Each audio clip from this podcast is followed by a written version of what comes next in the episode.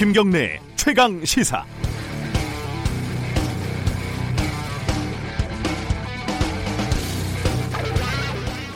김현미 현 국토교통부 장관이 2년 전인 2017년 파리 부동산 정책을 발표한 뒤에요.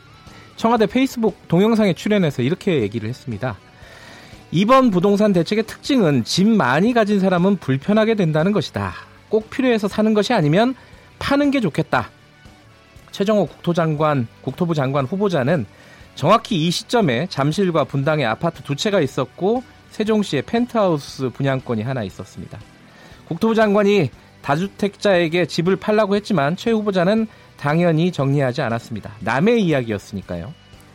장관이 그것도 국토부 장관으로 내정될 것이라는 상상도 못하고 있었겠죠.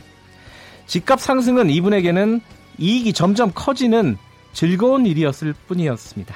그러다 이른바 출중한 능력을 인정받아 국토부 장관이 되려고 합니다. 이게 국민들에게 어떤 시그널이 될지는 뻔합니다. 아, 주택 정책을 설계하는 사람은 실제로는 집값 안정에 관심이 없구나. 신용만 내다 말겠구나. 인사청문회에서 최정호 후보자를 몰아붙이는 야당 의원들도 상당수 다주택자임을 생각을 하면은 억울할 수도 있겠죠. 억울해도 명확한 신호를 줘야 하지 않겠습니까? 부동산 투기를 한 사람은 부동산 정책을 담당하지 못한다. 아주 간단한 문제입니다. 3월 27일 수요일 김경래 최강 시사 시작합니다. 주요 뉴스 브리핑부터 가겠습니다. 고발 뉴스 민동기 기자 나와 있습니다. 안녕하세요. 안녕하십니까. 일본이 또 이 뭐라고 약간 방송에 부적절한 단어가 나올 뻔했어요. 독도 관련된 얘기가 있어요? 네. 내년부터 쓰는 초등학교 도덕 사회 교과서에 일본 고유의 영토인 독도를 한국이 불법 점거하고 있고 이를 해결하려고 일본 정부가 항의하고 있다. 이런 내용이 실립니다. 네. 또 창시 개명과 징병 등의 책임 주체를 모호하게 기술을 했고요. 역사 관련 기술도 크게 후퇴를 했습니다. 일본 초등학교 교과서의 독도 관련 기술은 꾸준히 악화돼 왔는데요. 2010년 검정 때는 한 종의 교과서에만 한국이 불법으로 점거하고 있다 이런 표현이 있었는데 네. 2014년 검정에서는 모든 교과서로 확대가 됐습니다. 한국 외교부가 대변인 성명을 통해 강력히 규탄을 했는데요. 네. 이태호 외교부 2차관이 어제 오후에 주한 일본 대사를 불러서 강력히 항의를 했습니다. 한일 관계 진짜 큰일입니다. 그렇습니다. KT 채용 비리가 점점점 확산되고 있습니다. 2012년 이석채 KT 회장의 비서실이 이른바 관심 채용자들 이름을 인사부에 직접 전달을 했고요. 이 속에 아. 김성태 자유한국당 의원의 딸이 포함됐다. 이런 내용을 KBS가 보도를 했습니다. 그러니까 회장 비서실에서 보냈다는 거죠, 명단을. 예. 네. 검찰은 당시 부정 채용을 이석채 전 KT 회장과 이전 회장의 최측근으로 분류가 됐던 서유열 전 KT 사장이 지시한 것으로 음. 판단을 하고 있는데요. 네. 이석채 전 회장 비서실이나 서유열 사장이 관심 있는 채용자 명단을 구두로 인사부서에 전달을 하면 실무자들은 이 명단을 엑셀 파일로 정리를 해서 채용 과정에 활용을 했다는 겁니다. 네. 심지어 이 엑셀 파일에는 메모 형태로 청탁한 사람의 이름까지 볼 수 있었다고 하는데요. 네. 검찰은 우선 서유열 전 사장에 대해서 사전 구속영장을 청구를 했고요. 예. 조만간 이석채 전 KT 회장을 소환 조사할 방침입니다. 이게 한겨레 보도를 보니까 이 관련자 어, 자기 자녀나 친인척들을 청탁한 사람 중에 전 국회의원도 있고 그렇습니다. 그죠? 차관급 인사도 있고 네. 뭐 이렇다고 하더라고요. 밝혀져야 될 내용들이 많은 것 같습니다. 자, 김학의 전 차관 뇌물과 관련된 의혹이 좀 구체적으로 나오고 있어요? 이 소식도 KBS가 보도를 했는데요. 네. 2013년 김학의 차관과 관련한 경찰 수사 당시에 건설업자 윤중천 씨가 사건을 해결해 달라면서 돈이 든 흰색 봉투를 김 전 차관에게 여러 차례 전달했다 이런 진술이 있었던 것으로 확인이 됐습니다. 네. 당시 수사 기록을 보면은요. 2007년 윤 씨가 사기 사건에 연루가 돼서 구속된 지인을 잘 봐달라고 청탁할 수 있, 청탁했다는 그런 대목이 나오는데요. 네. 아, 그러니까 김 전 차관이 그건 내가 전화해 놨다. 잘 될 거야. 이렇게 말하는 장면을 아하. 피해 여성이 직접 보고 들었다는 겁니다. 그리고 네. 또 피해 여성은 윤중천 씨가 자신이 고소당한 사건을 해결해 달라고 부탁을 했고 김학의 전 차관은 관계자들에게 전화를 해뒀다 이렇게 답을 했다고 주장을 했습니다. 네. 피해 여성은 윤 씨가 사건 청탁을 한 뒤에는 반드시 김 전 차관과 성관계를 갖도록 강요했다 이렇게 진술을 했는데요. 하지만 경찰은 이런 진술을 받아내고도 김 전 차관의 뇌물 혐의는 아, 묻었다고 합니다. 좀 끔찍한데요, 이거는. 그렇습니다. 예. 당시 수사팀 관계자는 김학이라는 이름만 들어가도 검찰이 관련자들의 영장을 반려했다고 주장을 했는데요. 네. 하지만 김 전 차관 쪽에서는 뇌물수수 의혹은 사실이 아니다 이런 입장을 내놓았습니다. 그러니까 요번에 진상조사단에서 뇌물 수사부터 얘기를 한 게 요 진술 때문이었군요. 그렇습니다. 자, 별장 성폭행, 뭐, 요새는 성접대라고 잘 안 하더라고요. 네. 제3자가 있었다. 그 현장에요. 네. 어, 이런 투서가 왔다고요? 그렇습니다. 어, 대검찰청 과거사 진상조사단이 직접 밝힌 내용인데요. 예. 이길 특급 등기 우편으로 조사단이 꾸려진 서울 동부지검에 발송이 됐다고 합니다. 아, 발송인 이름은 춘천지방경찰청 박정희로 기재가 돼 있었는데 네. 발송인은 투서에서 가명으로 보냄을 이 양해해 주기 바란다고 밝혔고요. 예. 자신을 김학의 전 차관이 춘천지검장으로 있던 시절 해당 검찰청에 근무하던 검사라고 소개를 했습니다. 음. 김전 차관을 그렇게 험지에 빠지게 한 사람이 당시 사법연수원 17기 A씨라고 주장을 했는데 네. 투서에서 A씨가 김갑배 전 과거사 위원장과 연수원 동기이며 절친이고 네. 현재 변호사다 이렇게 주장을 했습니다. 네. 발송인은 문제의 그 강원도 원주 별장에서 벌어진 술자리에 김학의 전 차관은 물론이고 이 A 씨도 동석을 했다고 주장을 했는데요. 아하. 하지만 A 씨가 왜 조사에서 누락이 됐는지 혹시 김갑배 전 위원장과 절친이어서 그런지 매우 의심스럽다라고 주장을 했습니다. 네. 이에 대해서 김 전 위원장은 의혹이 제기된 A 씨를 전혀 모른다는 그런 입장인데요. 네. 김갑배 전 위원장은 지난해 12월 사의를 표명하고 자리에서 물러났습니다. 그 A 씨가 당시에 그러니까 만약에 동석을 했다면요. 네. 그 당시에 뭐 변호사였는지 검사였는지 뭐 판사였는지 뭐 이 얘기는 안 나오네요. 그렇습니다. 예. 네. 어쨌든 법률인이었다. 네. 사법연수원 17기 이 부분도 조사를 해야겠네요. 그렇습니다. 네. 자, 조양호 회장 그 이사 연임과 관련해서 국민연금이 어제 반대하기로 최종 결정을 했습니다. 경론 끝에 반대하기로 이제 결론이 났는데요. 네. 장시간 대치하면서 합의점을 찾지 못하니까 전문위원회 책임투자 분과위원 2명을 불러서 전체 회의를 열었다고 합니다. 네. 전문위 운영 규정에 따르면 위원 5인 이상 또는 위원장이 필요하다고 판단이 될 경우에 전체 회의를 열 수 있다고 하는데요. 전체 회의 결과 조양호 회장 연임에 반대가 6표, 찬성이 4표가 나왔다고 합니다. 오늘 주총에서 조양호 회장의 대표이사 선임 가능성이 현재로서는 불투명해진 그런 상황인데요. 네. 하지만 국민연금이 연임을 반대하더라도 이게 주총에서 관철될지는 미지수입니다. 이게 네. 왜냐하면 대한항공이 정관에 사내이사 선임은 주총 참석 주주 3분의 2 이상 동의를 받아야 한다고 규정을 하고 있는데요. 조양호 회장과 한진 칼 등 이른바 특수 관계인이 지분의 33.35%를 보유를 하고 있기 때문에 네. 최종 결과는 좀 지켜봐야 할 것 같습니다. 어, 잠시 후에요. 브리핑 끝나면은 어, 국민연금 수탁자 책임 전문위원회 아까 말씀하셨잖아요. 네. 거기 위원 중에 한 분이 현장에 나가 있는데 어, 연결해가지고 현재 상황들 좀 여쭤보도록 하겠습니다.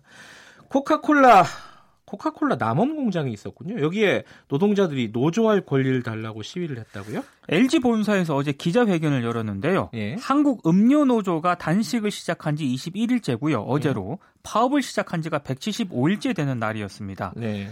노조를 운영할 장소와 시간을 달라 이렇게 요구를 해왔었는데 사측이 이걸 받아들이지 않으니까 노사 분규로 지금 번진 상태인데 네. 근데 좀 이상하지 않습니까? 한국 음료 노동자들이 왜 LG그룹 본사에서 시위를 하느냐. 그러니까 그 한국음료라는 데가 코카콜라 만드는 데다는 거죠. 그렇습니다. 근데 LG그룹 앞에서 시위를 했다. 네. 왜 그래요, 진짜? 한국음료가 LG 생활 건강의 손자 회사이기 때문인데요. 아, 관계가 있군요. 네. 네. LG 생활 건강이 2007년 코카콜라 음료의 지분 90%를 인수를 해서 계열사로 편입을 했고요. 네. 한국음료는 2010년에 코카콜라 음료에 또 인수가 됩니다. 네. 한국음료 대표가 LG 생활 건강에 임원이 겸직을 하고 있다고 하는데요. 음흠. 이러다 보니까 지금 한국 음료 노동자들이 LG 본사 앞에서 시위를 벌이고 있는 그런 상황입니다. 네. 노조 쪽에서 하는 얘기가 이렇습니다. 한국 음료 공장장은 코카콜라의 책임 떠넘기기를 하고 있지만 코카콜라도 LG 생활 건강에 소속이 돼 있기 때문에 생활 건강에서 최종 결정을 내린다고 밝혔는데요. 네. 회사의 지분 구조가 노사 대화의 장애물이 되고 있다고 주장을 했습니다. LG 음. 생활 건강 쪽에서는 일단 임금 복리 후생을 먼저 논의를 하고 노조 설립 등은 추후 협의하자는 입장이다. 이런 음. 입장을 내놓았습니다. 이게 잘 모를 거예요. LG하고 코카콜라하고 연관 관계가 있다는 거는. 그렇습니다. 네. 자, 경총이 압수수색을 당했네요. 이건 무슨 일이에요? 한국 경총에 대해서 강제 수사에 착수를 했는데요. 네. 어, 서울 마포구 경총회관과 그 김영배 전 경총 상임 부회장 자택에 수사관을 보내서 관련 자료를 압수를 했습니다. 네. 업무 추진비 횡령 의혹 등이 제기가 됐는데 김 전 부회장이 업무 추진비로 상품권을 챙기고요. 예. 내규로 정해진 학자금 한도를 초과해서 자녀에게 지급한 혐의를 받고 있습니다. 개인 비리에 가깝군요. 그렇습니다. 예. 경찰이 김 전 부회장이 사적으로 사용한 공금 규모가 수억에 달할 어, 것으로 그래요. 의심을 하고 있습니다. 오늘 여기까지 듣겠습니다. 고맙습니다. 고맙습니다. 주요 뉴스 브리핑 고발뉴스 민동기 기자였고요. KBS 일라디오 김경래 최강 시사 듣고 계신 지금 시각은 7시 36분입니다. 김경래의 최강 시사는 여러분의 참여를 기다립니다. 9730으로 문자 메시지를 보내주세요. 짧은 문자 50원, 긴 문자 100원. 콩으로는 무료로 참여하실 수 있습니다. 네, 오늘 잠시 후면요. 대한항공 정기 주주총회가 열립니다. 어, 국민연금이 어제 조양호 한진그룹 회장의 대한항공 사내 이사 연임 안건에 대해서 반대표를 행사하기로 결정을 했습니다. 오늘 주주총회에서 어떤 결과가 나올지 아마 재계나 여러 군데서 아주 관심을 갖고 지켜보고 있을 겁니다. 국민연금 수탁자 책임위원인 이상훈 변호사 연결해 보겠습니다. 안녕하세요. 네, 안녕하십니까 이상훈 변호사입니다. 지금 그 주주총회 현장에 가 계신 거죠?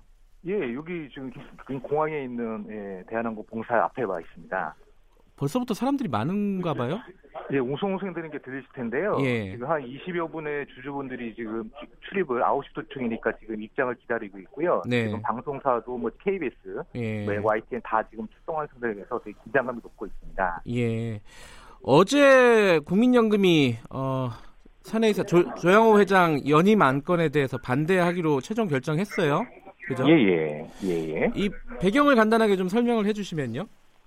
어, 안건에 대해서는 어제 그저께 이제 처음에 논의했다 결론이 안 나서 예. 다시 어제 다시 또 이제 2차 연달아 가지고 논의를 했고요. 네. 굉장히 경론이 벌어져 가지고 결국은 6대 4. 그러니까 예. 6명이 연임 반대쪽으로 의결을 해자라고 음. 하고 네 명이 연임 편성으로 의결하자라고 해서 6대 4로 예. 뒤늦게 이제 밤늦게 이제 결정이 났습니다. 이게 어 연임을 반대하는 이유를 간단하게 설명해 주시면 어떻습니까? 어, 여러 가지 이유가 있을 텐데요. 이제 예. 일반 국민들 같은 경우에서는 조 회장 일가 같은 경우는 뭐, 컵 던지고, 물 뿌리고, 물 예, 뿌리치고, 예. 비행기 돌 이런 것만 생각하는데 사실 제일 중요한 거는 조 회장 자체가 지금 횡령 배임으로 형사 재판 중입니다. 네. 총 금액이 한 230억 원이고요. 예. 그렇기 때문에 이제 기업이나 회사로서는 230억 횡령 배임으로 재판받는 사람이 과연 이사로서 네. 적절하게 그 이사로서 업무를 할 수 있을 것이냐에 예. 대해서 회의적으로 보는 거죠. 예. 대한항공에서 이 입장을 낸 걸 보면은 네네. 이 어제 국민연금의 결정이 주주 네. 이익에 반하는 결정이다. 뭐 이렇게 얘기를 했어요. 항공 전문 경영인인데 조양호 회장이 예, 예. 뭐 그렇게 얘기했는데 이건 어떻게 받아들이시나요? 그래서 여러 가지 뭐 판단 요소 있겠지만은 네. 이제 대다수 지금 현재 대부분의 국내 의결권 자문기관이라고 해가지고 과연 적절한 것이 뭐냐라고 판단하는 의결권 자문기관들도 전부 다 지금 현재로서는 적절치 않다. 음, 연임이 어, 적절치 않다. 예. 예, 이것이 뭐 주주권을 박탈하는 것도 아니고 네. 이사로서의 정상적인 업무를 수행하기엔 되게 부적절하다라고 다 의견을 제시할 정도로 네. 공감대는 좀 예, 형성이 된 것 같습니다. 예. 그런데 지금 이상훈 변호사님은 그 책임 위원이잖아요. 전문 예, 예, 그렇죠. 예, 국민연금 수탁자 책임 위원이신데 네네. 실제로 어제 표결에는 어, 참여를 못 하신 거죠? 예, 저는 참여를 안 했습니다. 그, 예, 이유, 이유가 예. 어떻게 되는 거죠?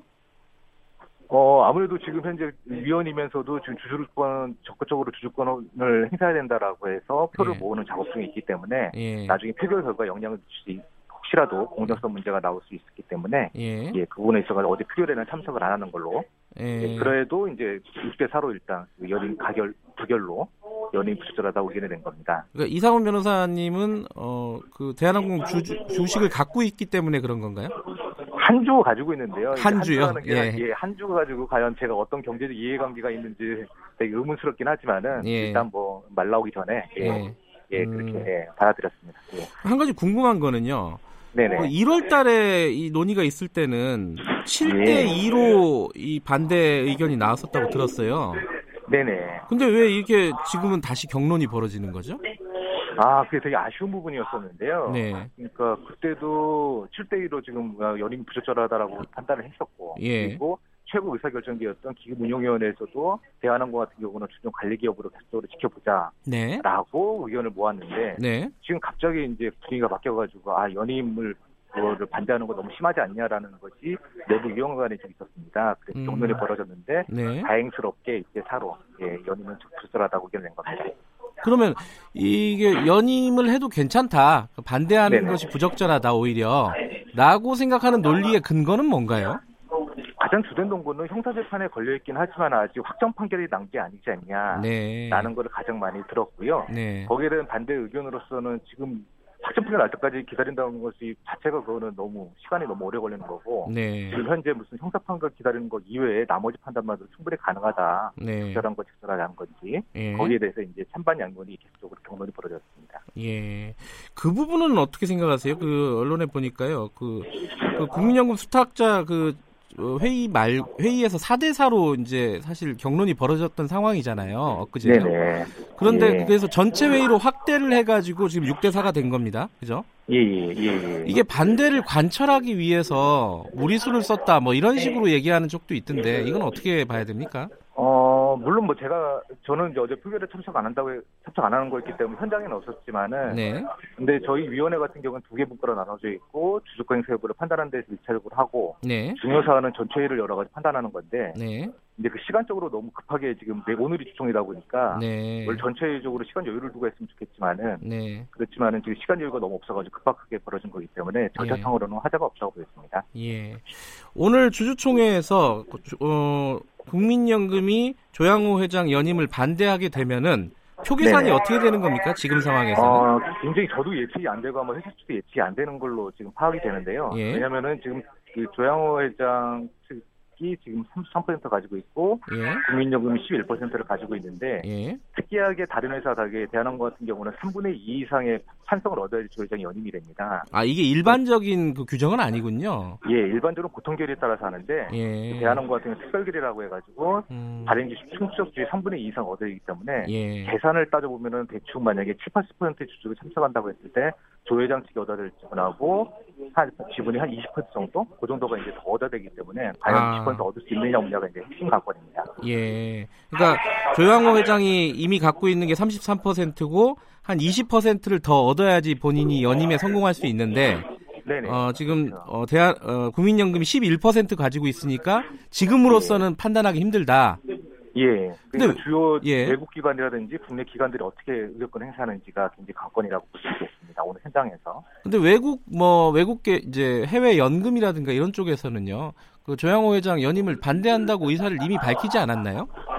어, 박힌 데도 있고 박히지 않은 데도 있는데요. 네. 일단 외국 기관 같은 경우에서는 박힌 데가 서너 군데가 되는데 전부 다 연임 반대로 나왔고요. 예. 그리고 아까 말씀드렸던 의결권을 전문적으로 자문하는 기관에서도 이제 반대가 적절하다고 했기 때문에 네. 외국 쪽 기관들은 아마 상당수가 반대할 걸로 예상이 되고 예. 핵심은 이제 국내외 기관들이나 소액주주들이 음. 과연 어떤 의사를 표시할 것이냐 현장에서 네. 네. 이게 가장 중요한 순간입니다. 그러니까 국내 기관 투자자들은 아직까지는 명확하게 의사를 밝히지 않았다. 그래서 아직 그 표 계산이 정확하게 나오지는 않는다 이런 말씀이시네요.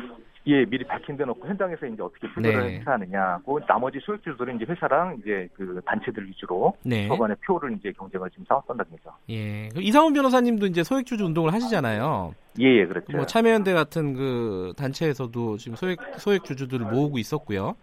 오늘 이게 어떤 영향을 줄까요? 어떻게 보십니까? 어, 사실 소액주주 개인주주들 표는 많지는 않지만은 네. 그래도 지금 현재 굉장히 박빙의 순간이기 때문에 네. 아마 개인 소액주들의 표도 상당 부분 영향을 미치지 않을까 생각을 하고 있고요. 예. 네, 그래서 지금 만약에 이 소액주주들의 표가 만약 결정적인 그런 의사표시로 된다고 하면은 네. 지금 현재 주주들의 손에 의해서 특히 재벌 총수들의 어떤 잘못 같은 경우는 검찰로 아니면 법원으로 가야지만 이게 책임을 물었지 않습니까? 그렇죠. 근데 그게 검찰이나 법원이 아니라 일반 소액주들 힘으로 그 음. 재벌 총수의 잘못에 대해서 책임을 묻는 네. 첫 번째 사례가 되기 때문에 굉장히 의미가 큰 주총이라고 할 수 있겠습니다. 근데 그 조양호 회장 측에서도 사실 그 신문 기사를 보니까 어, 굉장히 소액 주주들한테도 직접 찾아가서 표를 이렇게 협조를 구했다 그러더라고요. 아, 말이 아니었죠. 예.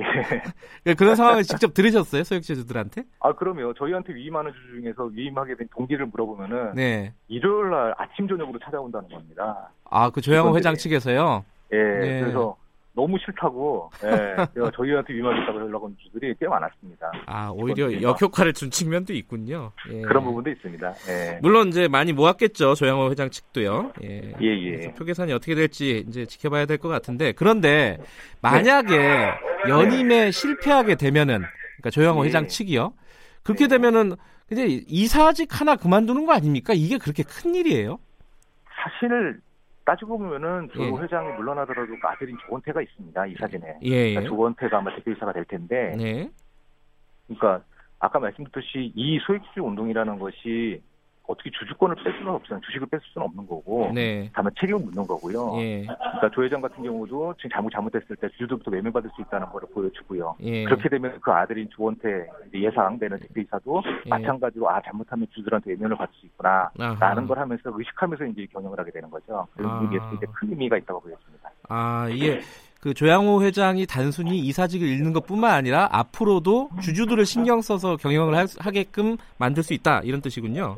그렇죠. 시장을 의식하고 주주들을 의식해야지 이제 투명한 경영이 되기 때문에 네. 의식하는 문화를 만들자는 것이 가장 큰 어, 활동 배경이라고 하죠. 아니 근데 상식적으로 지금까지 그럼 주식 주주들을 의식하지 않고 했다는 말인가요? 그렇죠. 주도 의식 안 하죠. 아직 선수 같은 경우는 검찰한테 구속 안 되고 예. 법원으로부터 유죄 판결 안 나오면 되는 거지. 사실 특별하게 대리 조치는 없었지 않습니까? 예. 예. 요번에 이 대한항공에서 이제 회장의 조양호 회장의 연임이 어, 실패하게 되면 다른 기업한테도 영향을 많이 미치겠죠, 아무래도? 그렇죠. 이제 모범이 되는 거죠. 아, 주들도 의식해야 되는구나. 잘못하면 나도 저 이제 저러 저 망신을 당하겠구나. 이런 예. 게 이제 보일 수 있겠죠. 예. 사실 민방에서라도 이게 스스로 물러난 게 맞는데 예. 이게 이런 거는 더 이상 주들부터 외면받고 평가받는 그런 자리가 되지 않도록 예. 스스로 이제 몸가짐을 다시 하고 경영도 투명하게 하는 그런 계기가 될 수 있겠습니다. 그 지금 대한항공 같은 경우에는 국민연금이 11% 갖고 있잖아요. 네네. 다른 기업들에도 다른 재벌 기업들, 대기업들에도 이 대한항공이 이런 어떤 의사결정에 영향을 미칠 만큼의 어떤 지분을 갖고 있나요? 아, 회사마다 너무나 그룹마다 아, 차이가 다르군요. 뭐 예. 일률적으로 예, 말씀드리기 힘든데요. 예. 요번에 SK에 관련해서도요. 예, 예. 어, 최태원 회장 같은 경우에 국민연금에서 반대 의사를 표결하기로 했잖아요. 그 이런 네, 경우에도 그러면 SK 같은 경우도 대한항공처럼 중요한 어떤 어, 의사결정 권한을 갖게 되는 건가요? 지분을 그 국민연금이요? 아 그렇게 대한항공만큼 의미 있는 지분 정도는 아닌 것 같고요. 그래요? 음. 예, 근데 다만 그거는 이제 어떻게 평가느냐 돼가지고 그까지 기준을 시했다 정도로 예, 예. 의미를 부여할 수 있습니다. 아 그렇군요. 알겠습니다. 이 어, 오늘 어떤 어떤 결과가 나올지 어, 계속 네네. 지켜보도록 하겠습니다. 고맙습니다. 예, 고맙습니다. 국민연금 수탁자 책임위원인 이상훈 변호사와 함께 대한항공 주주총회 현장 연결해봤습니다.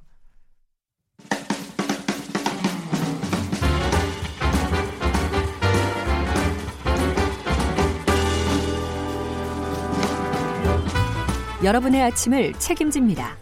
김경래의 최강 시사. 매일매일 가장 핫한 스포츠 소식을 가장 빠르게 전달해드리는 최강 스포츠 KBS 스포츠 취재부 김기범 기자 나와 있습니다. 안녕하세요. 네, 안녕하세요. 어, 오랜만에 좋은 소식, 네. 즐거운 소식부터 시작을 하네요. 오랜만입니다. 네. 예. 2대1로 이겼죠, 콜롬비아? 네, 어제 많이 보셨죠. 피파 네. 랭킹 12위 강호 콜롬비아를 시원하게 이겼습니다. 네. 그 손흥민 선수가 선제골 터트렸잖아요. 전반전에요. 네. 네. 전반 16분 만에 아주 네. 일찍 나왔습니다. 골이 네. 예상보다. 그 저 독일전 작년에 러시아 월드컵 독일을 그 빈 골문을 향해 네. 돌진해서 골을 넣었던 손흥민의 골 장면 이후로 음. 대표팀 유니폼 입고 온 이번이 처음입니다. 아 그래요? 그러니까 상당히 음. 오랜 기간 침묵을 음. 깬 것이라는 게 큰 의미가 있고요. 네. 지난번에 볼리비아전부터 손흥민 선수의 움직임이 그 최전방 투톱 공격수로 나가서 측면이 아닌 전방 공격수로 나가니까 정말 많은 기회가 왔고 어, 그 기회를 드디어 놓치지 않고 골을 넣었다는 점 굉장히 의미가 있고요. 그 이재성 선수 이선 공격수로 나선 이재성 선수도 추가골을 터뜨려가지고 2대 1로 승리를 거뒀는데 네. 어제 경기는 골 넣은 선수보다 골키퍼가 좀 더 칭찬받아야 될 경기가 아니었나. 아, 그런가요? 음. 조현우 선수. 네. 그 러시아 월드컵의 스타죠. 그 아, 조현우 선수가 슈퍼 세이브를 연달아 보이면서 음흠. 콜롬비아 역시 상당히 강팀이, 강팀이었습니다. 그 로드리게스, 뭐 팔카오 이런 세계적인 공격수들이 있기 때문에 네. 굉장히 그 위력적인 슈팅이 많이 나왔는데요. 조현우가 슈퍼 세이브를 펼치면서 아. 한 골밖에 안 먹은 거예요. 사실은 예. 더 먹을 수 있는 그 경기 음. 내용이었는데 네. 조현 선수의 선방이 빛났고 그동안 조현 선수가 우리의 팬들한테는 가장 그 인기가 많은 골키퍼인데요. 대표팀의 주전 골키퍼가 아닙니다. 아, 그래요? 김승규 선수한테 그동안 밀려서 벤치에 음. 계속 앉아 있었는데 네. 이번에는 선발 출전하게 된 것이 또 김승규 선수 몸이 공교롭게 좋지 않아 가지고 그 대신 나온 거거든요. 근데 아하. 이 기회를 잡았을 때 정말 뭔가를 음. 보여준다는 점에서 역시 스타 음. 플레이어라는 그 생각이 들게 됐고요. 우리 대표팀 분위기가 점점 좋아지고 있어요? 어제도 매진됐고, 네. 어제 서울 월드컵 경기장 6만 명이 넘는 관중이 아이고, 매진됐다라는 예. 거는 좀 의미가 있는 것이고요. 여섯 예. 경기 연속 A 매치 매진. 음. 예전에 2010년, 11년 요때가 박지성, 이용표가 마지막으로 뛸 때인데 그때 이제 박지성 선수가 그 A 매치 경기에 나타난다 이러면 이제 구름 관중들이 몰리고 그랬던 적이 있어요. 근데 점점 이제 축구의 인기 하락과 더불어서 음흠. 대표팀 성적도 좀 많이 좋지 않다 보니까 예. 어좀 인기가 많이 떨어졌었는데 A 매치에서 관중 매진시키기가 쉽지 않았거든요 그 동안. 음. 근데 이제 손흥민이라는 더 그 박지성 못지않은 슈퍼스타의 등장 예. 그리고 우리나라 전체적인 경기력의 상승 등으로 인해서 예. 다시 축구의 봄이 확실하게 온 것 같습니다. 이를 잘 유지해서요. 중요한 건 이제 9월부터 그 카타르 월드컵 최종 예선 2022년 월드컵을 향한 여정이 시작이 되는데 네. 그때 이런 좀 탄탄한 전력과 화끈한 공격 축구를 그대로 유지해서 팬들의 사랑을 계속 유지할 수 있어야 되지 않을까 싶습니다. 콜롬비아가 굉장히 강팀이잖아요. 네. 근데 매너가 별로 좋지 않았다는 네, 얘기 너무 거칠게 경기했죠. 저는 매너가 좋지 않았다라고 볼 수도 있지만 그만큼 네. 이제 평가전 친선 경기인데 네. 저쪽 팀도 최선을 다한 거예요. 아 오히려 네. 설렁설렁 뛸 수도 있는 거지만 음. 콜롬비아도 이제 새 감독이 카를로스 네. 테이로스 감독이 부임한 지 얼마 안 됐고 그 남미 월드컵 예선도 준비해야 되고 음. 그렇기 때문에 평가전 하나하나의 기회를 소중하게 다뤘다고 저는 뭐 해석하고도 싶습니다. 그렇게 따지면 이번 승리가 더 값진 그렇습니다. 승리가 우리가 될 수도 있네요. 강팀과 음. 전력을 다해서 맞붙어서 네. 이겼다는 거니까요. 네, 프로야구 소식도 알아볼까요? 네. LG가 3연승이 올랐다고요? 예상외로 LG가 초반에 3연승 거두면서 단독 선두예요. 뭐 음. 물론 이제 예, 지금 이제 1주 차에 예. 단독 선두가 얼마나 큰 의미가 있, 겠습니다만 예. 어, 어쨌든 LG가 어저께 SK를 6대 3으로 꺾고 이겼는데요. 외국인 타자 토미 조셉이 역전 3로 홈런 쳤고 네. 선발 투수 임찬규가 5이닝 3실점으로 첫 승을 거뒀습니다. 근데 여기서 더 주목받은 선수는요. 그 신인 투수 정우영 선수인데요. 정우영 선수가 6회에 한 점 차로 앞선 상황에 4대 3으로 앞선 상황에서 등판해서 그 고비에서 2이닝을 완벽하게 틀어 막았습니다. 여기에 네. 사실 그 승리의 1등 공신은 신인 투수 정우영이었다. 음흠. 이렇게 볼 수 있기 때문에 LG 팬들이 아주 정우영 선수의 호투를 보고 크게 기뻐한 댓글들을 네. 많이 볼 수 있었습니다. SK는 어떻게 됐나요? SK도 잘했는데요. 뭐 네. 홈런 군단 아닙니까? 이 한동민 선수 그 코리안 시리즈 주역이죠 작년 예. 세 경기 연속 홈런포로 이제 기세를 좀 올렸지만 LG가 더 강했다 어, 집중력이 예. 좋았습니다. 이 예. LG 초반 강세가 언제까지 이어질지 LG 팬들이 지금 초조하게 지금 뭐 예. 지켜보고 있을 텐데요. 야구에서 좀 근데 좀 별로 안 좋은 소식도 하나 들어와 있네요. 그렇습니다. 이또 잠잠하다 싶으면은 이런 일이 예. 터졌는데 NC 다이노스 구단 직원이 사설 스포츠 토토에 베팅을 했다라는 것이 적발돼가지고 아하. 큰 문제를 일으켰습니다. 사설 토토, 불법 토토거든요. 예, 일종의 도박이죠. 그렇죠. 예. 이 합법적인 스포츠 토토 지금 그 예. 팔고 있는 그거를 구단 관계자가 해도 안 됩니다. 아. 근데 하물며 이제 불법 토토를 했다는 점에서 문제의 심각성이 더 크고 내부 정보가 있을 수도 있고 그러니까요. 네, 그렇습니다. 예. 예. 구단에서 이를 알고도 방치했느냐 이런 의혹도 있기 때문에 네. 이 낸시 다이노스의 어떤 도덕 불감증 다시 한번 도마에 올랐네요. 예, 프로 배구 소식 네. 어, 이제 현대 캐피탈이 우승으로 끝났다고요? 네, 어제 3대 1로 대한항공의 3차전 승리를 거두면서 그 3승 3연승으로 우승했고요. 아, 하, 한 번도 못 이겼네요, 대한항공. 네, 대한항공이 예. 분전했지만 오늘 역시... 주주총회도 있는데. 그렇군요. 예.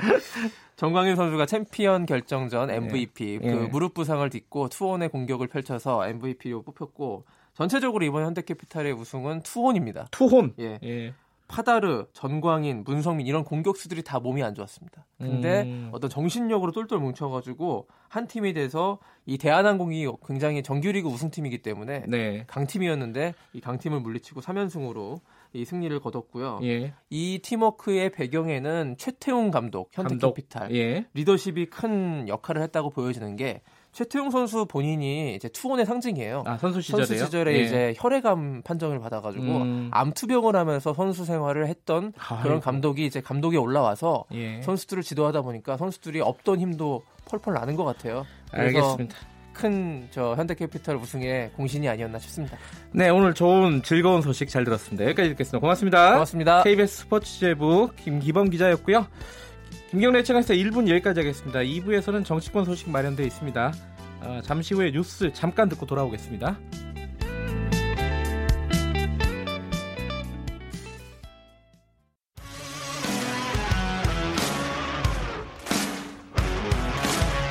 뉴스타파 기자 김경래 최강 시사. 김경래 최강 시사 2부 시작하겠습니다. 어, 김학의 전 법무부 차관 어, 재수사 지금 진행이 되고 있죠. 그리고 김은경 전 환경부 장관에 대한 구속영장이 기각이 됐고요. 여러 가지 굵직굵직한 사건이 있고 이게 여야 공방이 이어지고 있습니다. 정치권에서 오늘은 제1야당 자유한국당 입장을 좀 들어보는 시간 가져보겠습니다. 전희경 대변인 연결돼 있습니다. 안녕하세요. 네, 안녕하세요. 네. 이 김학의 전 차관 재수사에 곽상도 의원님이 지금 이름이 들어가 있어요. 이 부분은 뭐 네. 뭐 야당 탄압이다 이렇게 지금 일단 어, 곽상도 의원은 주장을 하고 있는데 그 당 입장은 어떻습니까? 네, 대통령이 동남아 순방 다녀오셔가지고 네. 사실상의 수사 가이드라인을 줬을 때부터 이거는 예견된 사태다 이렇게 네. 보고 있습니다. 네. 저희 자유한국당은 누차례 밝혔듯이 김학의 사건, 장자연 사건, 버닝썬 사건 다 예. 철저하게 조사해야 된다라는 입장입니다. 네. 그런데 김학의 사건에 있어서 쟁점은 뭡니까?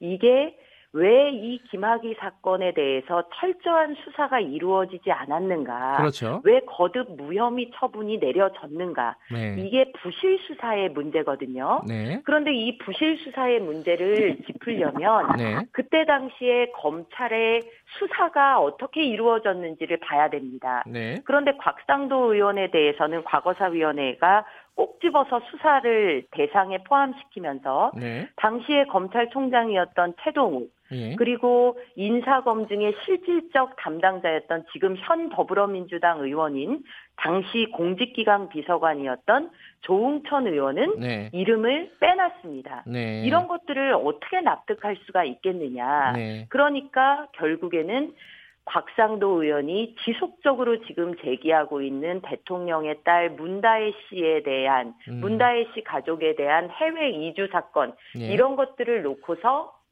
정치적인 탄압을 하는 것이 아니냐 예. 이렇게 이제 이야기가 되는 겁니다. 조홍천 의원 같은 경우에 2014년도 예. 이미 정윤회 문건 파동으로 청와대와 척을 질 대로 진 그 상태에서도 네. 이 민정에서 당시 어떻게 이 경찰의 김학의 관련 건을 인사 검증을 했는지 네. 그 과정에서 검찰이 경찰이 어떤 그 거짓 보고가 있었는지에 대해서 조홍천 의원 스스로가 다 언론에 인터뷰를 해놨습니다. 네. 그런데도 불구하고 마치 큰 문제가 있는 것처럼 일단 논란 속으로 밀어넣고 보자라는 음. 식으로 지금 이루어지고 있는 수사는 김학의 사건의 본질을 가리는 데 있어서도 이건 문제가 있다 이렇게 봅니다. 그러면은 어 정리를 하면요. 지금 이제 곽상도 의원에 대한 수사를 하지 마라 이런 얘기가 아니라 당시에 뭐 최동욱 총장, 뭐 조홍천 비서관 등등 다 수사를 하자 이렇게 받아들여도 되나요? 지금 이미 수사는 진행이 됐습니다. 네네. 저희가 뭐 하자 말자 그런다고 해서 네네.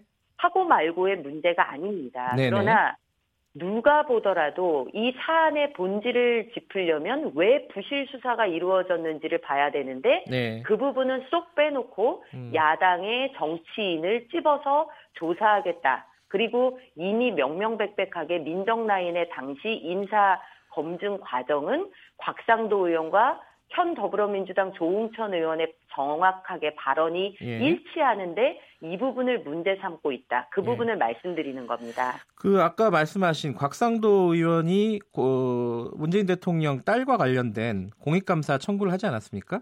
네, 어제 제출을 했습니다. 구체적으로요. 어, 어떤 부분을 감사해야 된다는 거죠, 이게? 지금 곽상도 의원실에서 여러 자료를 내놓고 있는데요. 예. 일단은 지금 그 부동산 그 매각 과정에서 네. 왜 통상적인 매각이 아니라 한 차례 증여를 걸치고 나서 단시간 내에 매각을 했는지 그리고 해외 이주 과정에서 네. 그 자녀의 그 해외 이주 그 교육부에 그 관할 신고를 제대로 했는지에 대한 음. 부분도 음. 있고요. 네. 그리고 사위의 지금 그 취업에 있어서의 네. 특혜나 이런 것들은 없었는지에 대한 부분이 있습니다. 네. 그리고 국민의 세금으로 대통령 가족은 경호를 받게 되어 있거든요. 예. 지금 추산되는 비용이 한 9억 정도 해외로 이주할 경우에는 9억 정도가 더 들어갈 것이다 이렇게 지금 나오고 있거든요. 예. 이런 부분을 명명백백히 밝혀야 되는데 왜 어떤 음. 사유로 대통령 가족이 이례적으로 그렇게 해외로 아버지 재임 예. 기간에 이주를 했으며 얼마나 국민 세금이 더 들어가고 있는지 알아야 될 거 아니겠습니까? 예. 그런데 청와대는 계속해서 이 부분에 대해서 밝히기는커녕 이 밝혀달라고 하는 쪽을 압박하고 있는 모양새를 보이고 음. 있습니다. 그러니 공익감사를 청구할 수밖에 없는 것이죠. 그 김학의 사건 잠깐 더 얘기하면요. 특검을 지금 주장하고 계시지 않습니까? 자, 영학당에서 어떤 특검을 김학의 김학의 사건이요? 김학의 특검을 하자는 거는 네. 여당의 주장이고요. 예. 저희도 이것에 대해서 반대할 아무런 이유가 없습니다. 음. 저희가 이 부분에 대해서 거리낄 게 없기 때문에 그러니까요. 단지 예. 이 특검의 문제, 특검이라는 것은 사안이 중대하고 국민적 관심이나 또 엄정 네. 수사의 필요성이 있을 경우에 제기되는 거 아니겠습니까? 예. 그런데 여당 쪽에서 김학의 특검에 대한 열의는 그렇게 보이면서 네. 이 다른 사건들 지금 손혜원이라든지 김태우 수사관의 이 블랙리스트 폭로 이 정권의 블랙리스트 폭로 네. 신재민 전 사무관의 이 지금 그 청와대의 그 KTNG를 포함한 이런 외압 의혹에 대해서 특검하는 것에 대해서는 일절 이야기를 하지 않습니다. 음. 그러니까 이런 모든 의혹 사건, 살아있는 권력에 대한 의혹 사건들도 차제에 특검을 같이 해서 모두 예. 국민들 앞에 진상을 규명해 드리자. 예. 이게 저희 당의 주장입니다. 어제 민주당은 홍익표 대변인하고 인터뷰를 했는데요. 네. 홍익표 대변인의 입장은 들어보니까 일단 김학의 사건은 검찰 수사를 좀 지켜보자. 는 거고 또 하나가 지금 말씀하신 어뭐 김태우, 신재민, 손혜원, 황운하 등등등 이런 특검을 다 하자 그러는 거는 자유한국당에서 특검 하지 말자는 거 아니냐 뭐 이런 이렇게 얘기를 하더라고요. 이게 어떻게 생각하시죠? 그거는 말씀이 안 됩니다. 네. 특검이 무슨 물리적으로 사람이 너무 많이 투입돼 가지고 안 된다 뭐 이런 것도 아니고요. 네. 그거는 민주당에서 특검하 이런 걸 다 특검하자는 것은 특검하지 말자는 이야기다라고 네. 하는 건 특검을 받을 수 없다라는 이야기를 돌려 말하시는 거라고 보입니다. 음, 오히려요. 더불어민주 음. 그렇죠. 더불어민주당에서 이렇게 엄청나게 지금 눈덩이처럼 의혹이 있는 거, 아이 그래 다 특검하자. 네. 이렇게 문제가 역으로 이렇게 많은 문제가 한꺼번에 이 터져 나온 적이 있느냐. 그러니 특검을 여러 개 할 수밖에 없는 것이죠. 네. 그럼 더불어민주당에서는 받으면 됩니다. 그리고 특검을 꾸리면 특검에서 소명 의식을 갖고 열심히 수사를 하면 됩니다. 그런데 음. 이거를 왜 정치적으로 다 하자는 얘기는 결국 특검 안 하자는 얘기다. 이렇게 얘기하시는 것인지 예. 저희는 납득하기가 참 어렵습니다. 근데 이제 이 현실적으로 특검을 막 대여섯 개, 예닐곱 개를 한꺼번에 굴러가게 하기는 어렵지 않나요? 그 제가 그 과정을 잘 모르겠네요. 자, 그러면 이 정권처럼 네. 손혜원, 황우나, 김태우, 예. 신재민 이런 문제가 한꺼번에 터져 나오기는 쉽습니까? 네. 상황이 그렇게 지금 돼 있고 네. 그런 상황이 만들어졌는데 네. 여기에 대해서 특검을 하자는 것은 그럴 수 없는 일이다라고 하는 것은 이 지금 문재인 정부와 더불어민주당이 현재 얼마나 상황이 심각한지를 네. 잘 모르고 가시는 것 같다 이렇게 네. 보입니다. 이 자유한 아, 더불어민주당에서요 이 얘기를 했어요. 다, 아까 그 최동욱 당시 검사, 검찰총장에 대해서 말씀하시지 않았습니까? 네. 당시 사정당국 최고 책임자는 황교안 지금 자유한국당 대표다 책임 있는 자세를 촉구한다 이런 입장을 밝혔거든요. 이거 어떻게 받아들이세요? 법무부 장관이 예. 황교안 예. 지금 현 자유한국당 대표였습니다. 네. 그러나 검찰총장은 최동욱 검찰총장이었습니다. 네. 곽상도 의원이 그 이야기한 바에 따르면 네. 당시에 김학의 그 씨, 김학의 씨의 그 변호인이 누군지를 제대로 살펴봐라 이런 얘기도 나오고 있거든요. 예. 그 변호인이 검찰총장하고 지금 굉장한 친분이 있다 뭐 이런 음. 설도 네. 나오고 있는 것으로 저는 알고 있습니다. 예. 자 그렇다면 아까 다시 말씀드리지만 검찰 수사에서 경찰이 주장하는 대로라면 예. 검찰이 제대로 수사를 하지 않았다라고 지금 주장을 하고 있거든요. 예예. 예. 자, 그럼 수사되지 않은 거, 제대로 되지 않은 걸 보려면 검찰 내에서 어떤 일이 있었는가를 보는 것이 네. 맞겠죠. 네. 그러면 검찰총장을 들여다보는 것이 음. 논리적으로 타당한 수순 아니겠습니까? 예. 그런데 자꾸 김학의 사건을 더불어민주당이 얘기하면서 황교안, 곽상도 두 사람의 이름은 들먹이고 네. 최동욱, 조응천의 이름은 감춘다라는 음. 것입니다. 그러니 이게 진상규명 의지가 아니라 정치 의지가 더욱더 예. 강력하게 네. 작동한 것이다라는 합리적 의심을 하는 것입니다. 알겠습니다. 김은경 전 환경부 장관 구속영장 기각도 좀 여쭤볼게요. 지금 이게 어, 수사가 청와대로 향하고 있다가 일단 수사가 약간 어, 좌초가 아니 약간 암초를 만난 게 아니냐 뭐 이런 해석도 있고요. 자유한국당에서는 이 기각에 대해서 어떻게 보십니까? 저희는 구속영장 기각에 대해서 정말 그 안타깝다 이렇게 봅니다. 안타깝다. 구속 영장이 네. 기각된 사유를 보면은요 네. 납득하기가 네. 참 어렵습니다. 네. 굉장히 이례적인 그 기각 사유 전문이 발표가 됐는데 네. 이게 더불어민주당의 논평인지 청와대의 변론문인지 헷갈릴 정도다. 네. 저희는 그렇게 보고 있습니다.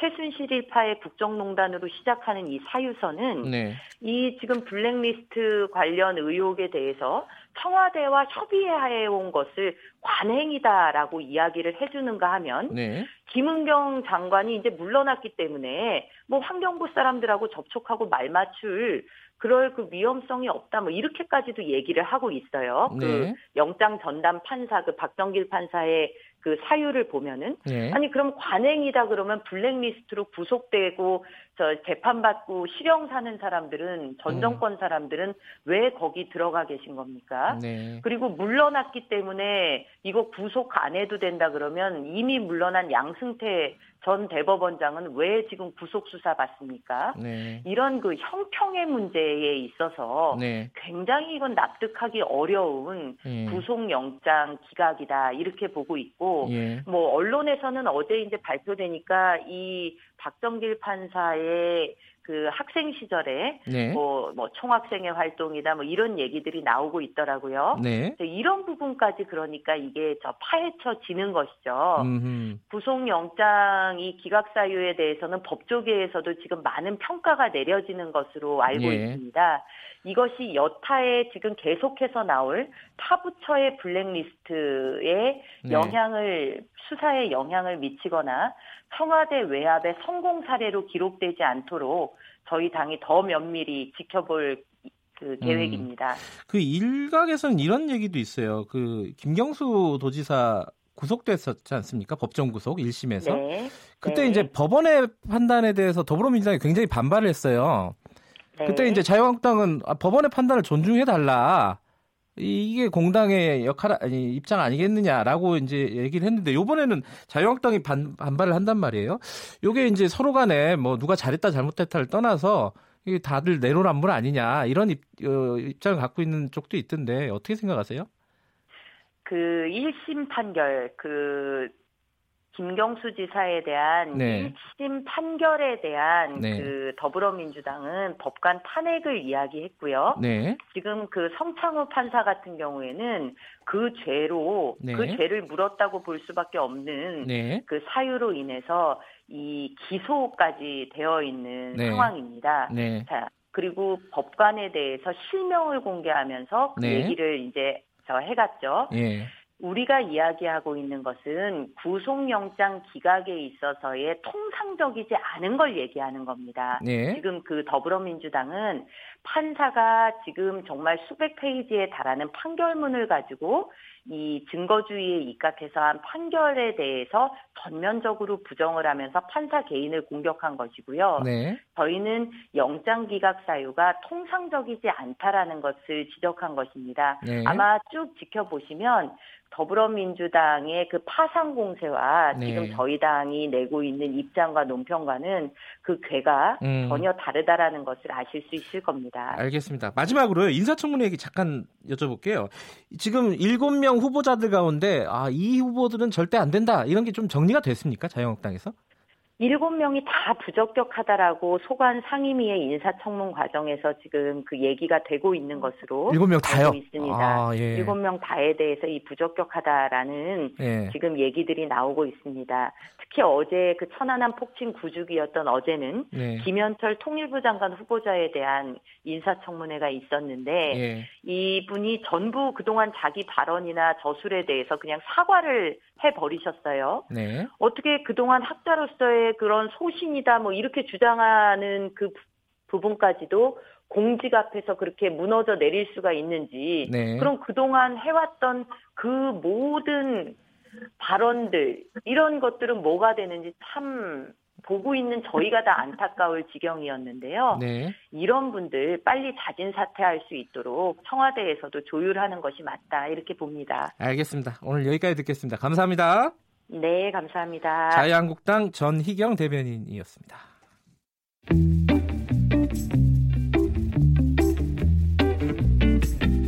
여러분께서는 지금 뉴스타파 김경래 기자가 진행하는 KBS 일라디오 김경래의 최강 시사를 듣고 계십니다.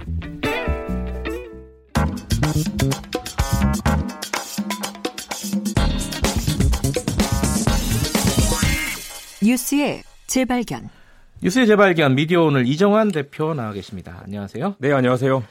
오늘 주제는 금융계통을 갖고 오셨네요. 네, 네. 어제 한국은행에서 지급결제 보고서라는 게 나왔는데요. 네. 몇 가지 흥미로운 포인트가 있습니다. 이 특별히 제가 주목했던 건 이 모바일 뱅킹 이용 현황을 봤더니 60세 이상에서 13.1%만 모바일 뱅킹을 이용한다고 답변을 아, 했다는 겁니다. 10명 중에 한 명밖에 안 돼. 아, 8명 중에 8명 중에 예. 한 명. 그래서 예. 이 고령층 어르신들이 디지털 환경에서 소외되고 있는 거 아니냐라는 지적이 음, 나옵니다. 그렇군요. 이 하루 평균 7,200만 건이라고 하는데 이 어르신들은 모바일 뱅킹을 못 쓴다는 거죠. 그러니까 모바일 뱅킹 전체 이용 건수가 하루 평균 네네. 7,200만 건이다. 네. 이 60대 이상 말고 다른 연령대는 어느 정도가 네, 쓰나요? 50대만 해도 51.8%한 두 명 중에 음. 한 명 꼴에 쓰고 있고요. 모든 연령대에서 조금씩 높아지고 있는 추세인데 아무튼 높은 연령으로 갈수록 이용률이 예, 낮습니다. 예, 예. 30대가 89.3% 그래도 한 10명 중에 한 명은 모바일 뱅킹을 이용하지 않는다는 거고요. 음. 이게 뭐 스마트폰을 늘 쓰는 사람도 오랜만에 인터넷 뱅킹 하려고 하면 쉽지가 않죠. 그렇죠. 40대는 77, 20대는 80% 정도입니다. 20대는 거의 다 쓰고 있다고 보면 되겠군요. 네네. 금융 소외 예전에는 네. 뭐 통신 소외 여러 가지 네네. 소외가 있었는데 네네. 디지털 소외 있었는데 네. 이제 금융 소외란 말도 있겠네요. 네. 이 은행은 더 이상 가는 곳이 아니라 하는 것이다. 이게 미래학자 아하. 브레킹의 말인데요. 아하. 이미 금융거래 90% 이상이 이 비대면 거래 그 사람 만나지 않고 거래하는 걸 옮겨갔죠. 네. 그런데도 여전히 은행, 은행 점포가 필요한 사람들이 많이 있습니다. 이 몇년 음. 전에는 이 충남의 태안군 지역 주민들이 이 국민은행 서울 본사까지 올라와서 지점을 폐쇄하지 말아달라라고 시위를 했는데 결국 폐쇄되기도 했습니다. 거기가 연령대가 좀 높았겠죠. 네네. 그래서 지, 우리 지역에는 은행이 여전히 필요하다라고 예. 하는 거죠. 이 17개 은행 점포수를 살려, 살펴봤더니 지난해 6월 기준으로 5년 전보다 11%나 줄었습니다. 아하. 은행 직원도 많이 줄었죠. 그렇죠. 이 다른 통계도 있는데 8개 은행 지점 가운데 서울 수도권 광역시에 78%가 몰려 있는 것으로 나타났습니다. 그러니까 네. 시골로 내려가면 지점이 거의 없고 도심에만 몰려 있다는 거죠. 그러네요. 현금 입출금기 이 ATM도 2년 동안 3,300대가 줄었다고 하는데 그러니까 인터넷 뱅킹이나 모바일 뱅킹을 이용하지 않는 분들은 은행 거래를 할 수 없는 그런 상황까지 가게 되겠죠.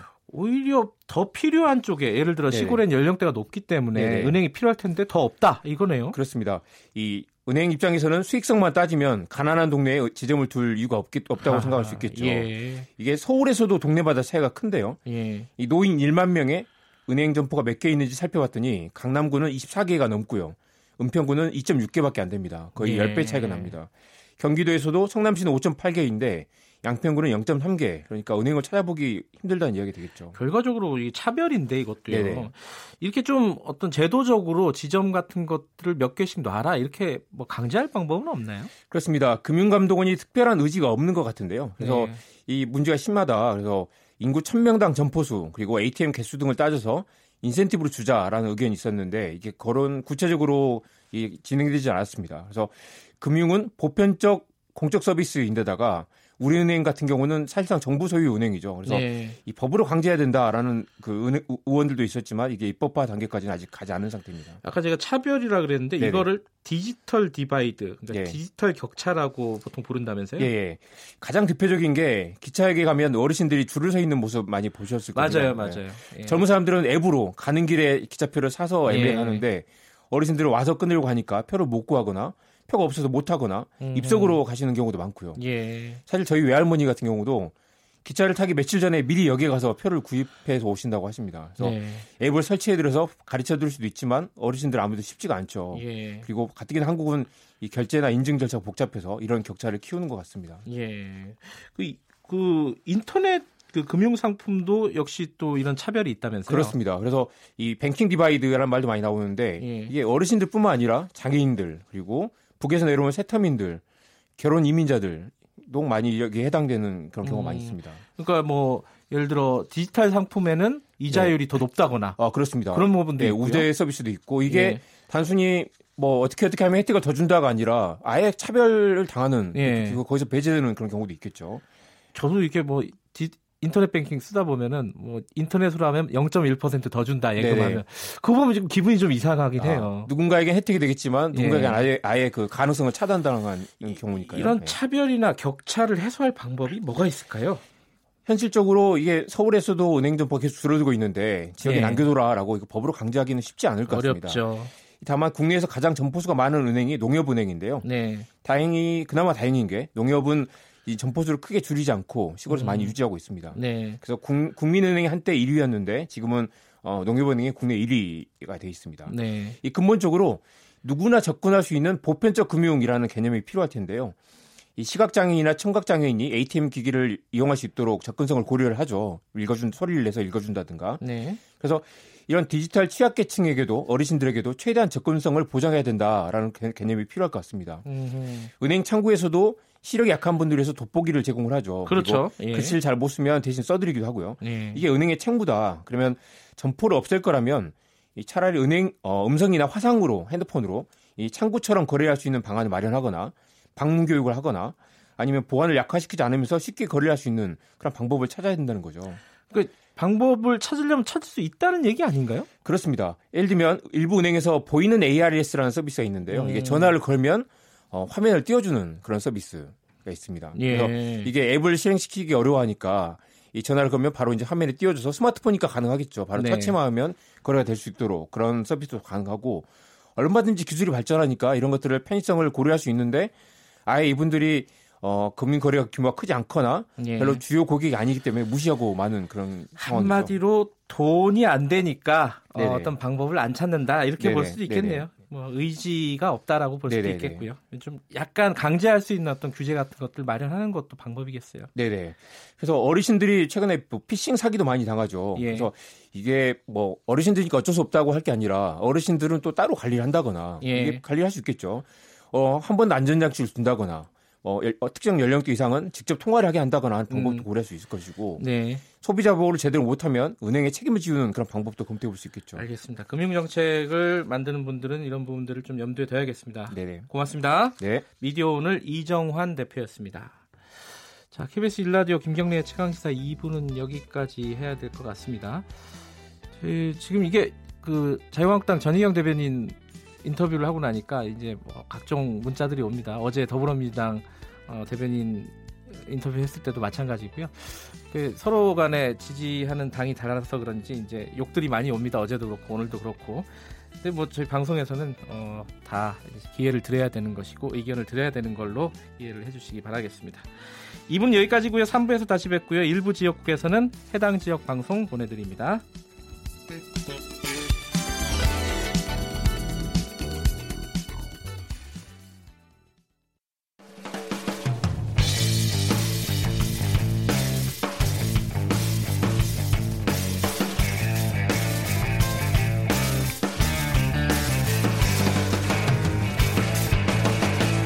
김경래의 최강 시사.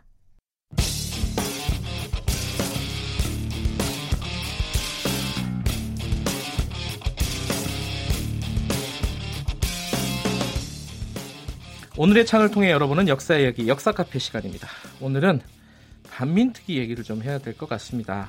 아, 정치권에서 좀 논란이 있었죠. 자, 자유한국당 나경원 원내대표의 발언 때문이었습니다. 해방 이후에 반민특위 활동이 공론 분열을 가져온 부분이 있다. 이 어떻게 해석을 해야 될지 좀, 좀 입장이 갈려요. 어, 나경원 대표는 뭐 그런 뜻이 아니었다라는 거고, 근데 이제 그거 나경원 원내 원내대표가 무슨 뜻으로 얘기를 했는지 보다 이 이런 식의 인식이 어떤 역사적인 함의를 가질까 지금 현재 뭐 그런 얘기를 좀 여쭤봐야 될 것 같습니다. 역사 카페 박태균 서울대 국제대학원 교수님 자리 자리에 나와 계십니다. 안녕하세요. 네, 안녕하세요.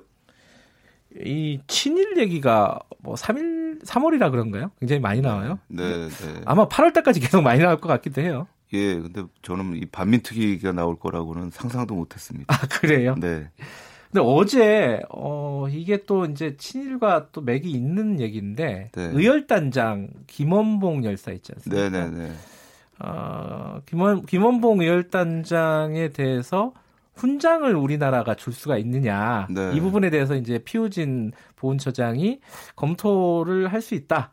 네. 라는 취지의 발언을 했단 말이죠 국회에서. 네. 네. 자유한국당에서는 이제 반발을 했고요. 이 말이 네. 되냐? 북한에 가서 어, 고위직을 맡았던 사람한테 어떻게 네. 주느냐? 그렇게 따지면 김일성도 줘야 되는 거 아니냐? 뭐 이 얘기까지 나왔어요. 역사학자로서는 이 부분을 어떻게 생각하십니까? 일단 뭐 김원봉 씨 같은 분들이 예. 너무 많아요.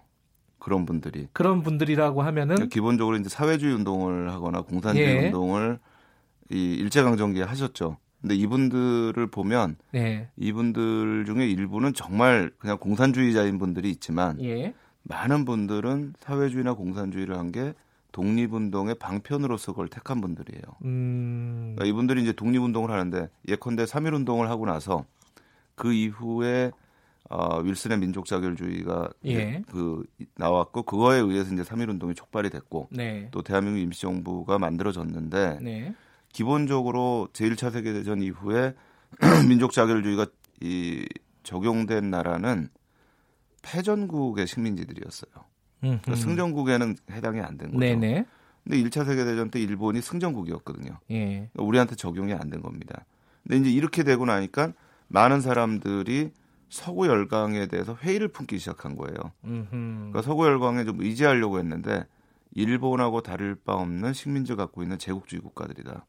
그러면서 이 사람들이 눈을 돌린 게 그 당시에 소련입니다. 네. 그러니까 러시아 쪽에 눈을 돌렸고 그러면서 이제 공산주의 사회주의 운동이 네. 주목받고 성장하기 시작하는 거죠.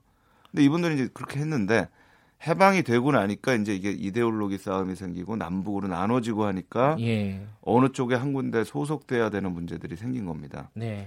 근데 이제 김원봉 같은 경우에는 저희가 좀 고려해야 될 부분들이 이분이 이제 북한 정권에 참여는 했지만 결국에는 북한 정권하고 갈등을 빚어가지고 숙청이 됐죠. 그렇죠. 예. 근데 그런 분들이 또 상당히 많아요. 하하. 그러니까 이런 분들을 우리가 어떻게 해야 될 것인가라는 거는 네. 사실 논의를 해봐야 됩니다. 그러니까 이분들이 독립운동을 했다라는 것 자체는 제가 보기 이견이 없습니다. 네.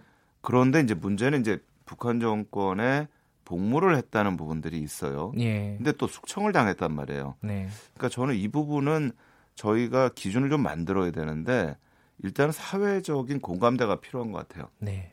이분들을 어떻게 할 것이냐. 또 이제 대표적인 케이스 중에 또 하나가 이제 조봉암 씨 예. 같은 부분이 있어요. 조봉암 씨는 그건 또 북한으로 안 갔어요.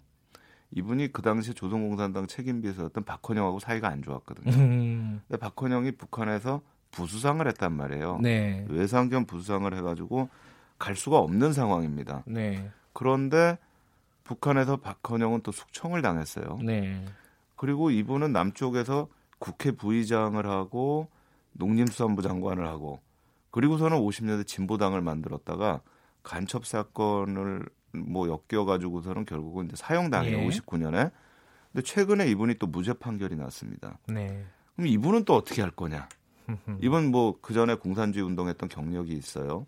그러니까 이런 부분들이 다 지금 좀 물리는 부분들이 후손들은 굉장히 좀 안타까워하는 부분들이 있는데 일단은 이분들을 어떻게 할 거냐 하고 기준을 만들고 그거에 대한 사회적 동의가 저는 필요한 것 같아요. 네. 그러고 진행을 해야 되는데 이게 이제 그렇게 되지 않을 경우에는 또 정치적 논란에 휘말립니다. 그렇죠. 네. 근데 이게 또 정치적 논란이라는 게 어쩔 수 없는 통과 의례인 것 같기도 하고요. 아니 저는 그렇게 생각하지 그래요? 않습니다. 그러니까 음. 사실 반민특위 사건도 이거는 제가 보기엔 정치적 논란이 될 수 있는 사안이 아닙니다. 이거는요? 네. 음. 왜냐하면 명백하거든요. 저희가 네. 식민지를 겪었고 식민지 시기에 이 제국주의에 뭐 충성을 했고 네. 또 하나 더 중요한 건 사실은 저는 이 반민특위가 중요한 게 뭐 민족을 배반했다. 일본 한테 뭐 복무했다. 이것도 아주 중요하지만 이 사건에 걸린 사람들의 대부분이 일본이 벌였던 불의의 전쟁에 협력했던 사람입니다. 음. 이건 전쟁 범죄자들이에요. 전범이다. 그렇죠. 아하. 근데 사실은 우리 역사에서 전범을 처벌해 본 적이 없어요. 음. 근데 제일 중요했던 전범이 2차 세계 대전 때 그때 이제 우리 젊은 학생들을 전쟁터로 내몰고 일본군의 비행기를 헌납하고 이랬던 사람들이 명백한 전범들이거든요.